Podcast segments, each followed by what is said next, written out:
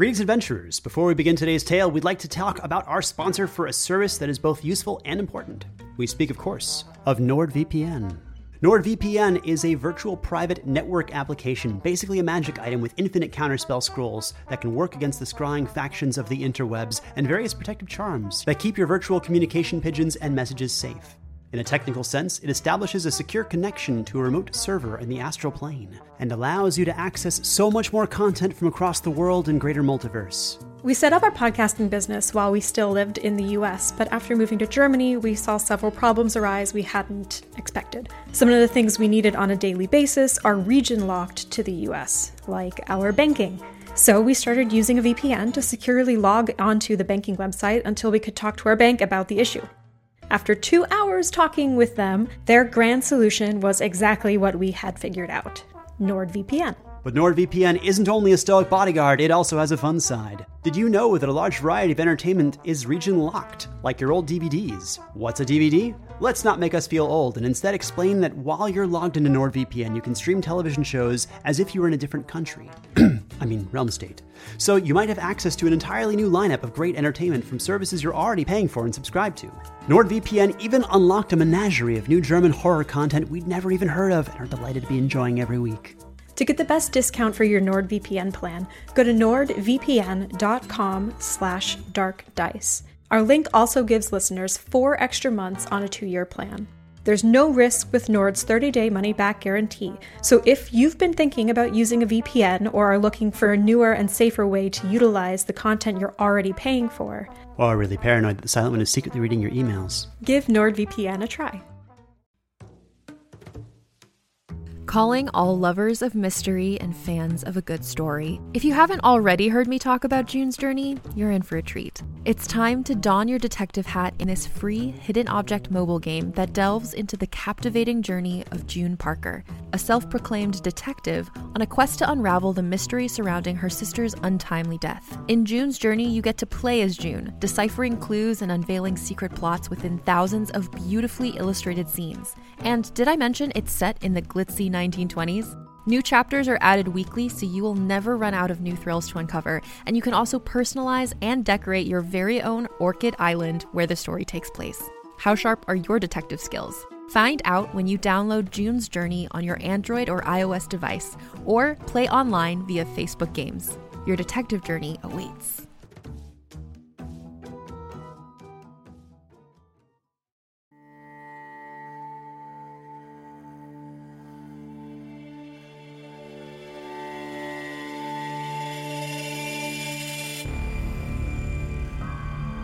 Hey everyone, this is K A. Stats, the writer of Liberty, Fast Horizon, and The White Vault.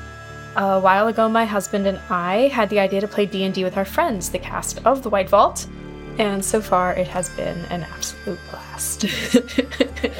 So today I'm here to tell you a piece of the story, to reveal the origins of my gaming persona, the suffering bulwark and dwarven paladin, Sister Savarite Cavernsfall. Now, many years ago, deep beneath the jagged peaks of a distant mountain, sprawled the large dwarven hold of Faxi Foss. It was there that a bustling dwarven home perched precariously on the edge of a cavern's deepest drop, and there the family, Cavernsfall, resided. Though their home looked ready to plummet into the waiting depths at any moment, the cheerful family inside, all stonemasons themselves, trusted the family home and its every stone. It was there that Savarite grew up with her large family. Zircon, Alexandrite, Peridot, Onyx, Jasper, Opal, Jade, Beryl, and Spinel, being just her siblings alone.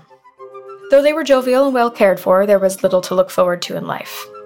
They were born of a stonemason caste, and so they were destined for a stonemason's life. Savarite was most apt amongst her siblings, learning everything she could from her mother and father's many years of masonry. At a young age, while still an apprentice, she was assigned to aid in the restoration of Moradin's temple in Faxi Foss. Impressed with her work, the religious council of Faxi Foss sent her to her next task, aiding in the construction of Faxi Foss's most ambitious religious construct, the Grand Temple of Ilmater. Through years of toil and sweat, Savarite stacked the pillars of the cathedral, constructed the arcs of soaring towers, carved statues of suffering, and chiseled the iconography that changed her life forever. Even as the walls of the temple rose, the suffering people poured in. She watched the refugees, victims, and asylum seekers of the nearby lands walk barefooted into the cold stone depths of Faxi Foss. There, she saw priests and priestesses taking up the suffering of others and opening doors to a realm of possibilities for her life to come. As construction came to an end, she took up the mantle of Ilmater, becoming a sufferer and a sister. She knew her strengths and requested to be sent to all new temples to aid in their swift and sturdy construction and to spread the Enlightenment. As so, she traveled to the human town of Pillars Mine and set about the construction of a new temple. It was there, while tending to the wounds of miners injured by a cave-dwelling beast, that she took up her hammer not for striking stone, but bone.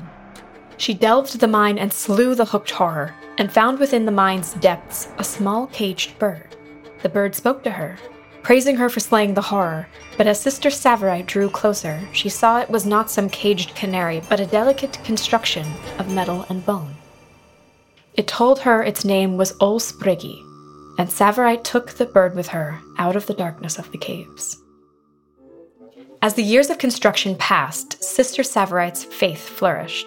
When the construction in Pillars Mine came to an end, she gave her first ever public sermon, and afterwards bid farewell to journey to the next site, the distant and cold village of Ilmater's Hope in the Bright Vale. She began her trips in high spirits, a traveling paladin and hand of Ilmater's word, but was soon to find that Ilmater's Hope was not all that she anticipated. She had expected a village of devoted sufferers, but instead found a dying village steeped in dark shadows and blackened streets. Within months of the construction's commencement, the site had been sabotaged and vandalized, and the sufferers, led by Sister Savarite and the village's mayor, set about a patrol to protect their work. One morning, pinned to the door of Sister Savarite's meager shanty, she discovered a threat. She was warned to cease the construction and renounce the words of the foolish, pained god, or, as it so vaguely stated, there would be consequences. That night, she consulted her secret small friend Olsbriggy, who through his magics spoke to her of something terrible to come, a great quiet that would darken the hearts of Ilmater's Hope. In the days to come, she was ever watchful, but as one dark night overtook the town, the children of Ilmater's Hope disappeared into the darkness beyond the twisting woods, and Sister Savarite was close behind them. Contained herein are the heresies of Radolf Burntwine, erstwhile monk-turned-traveling medical investigator. Join me as I uncover the blasphemous truth of a plague-ridden world, that ours is not a loving God, and we are not its favored children. The heresies of Radolf Burntwine, coming January second, wherever podcasts are available.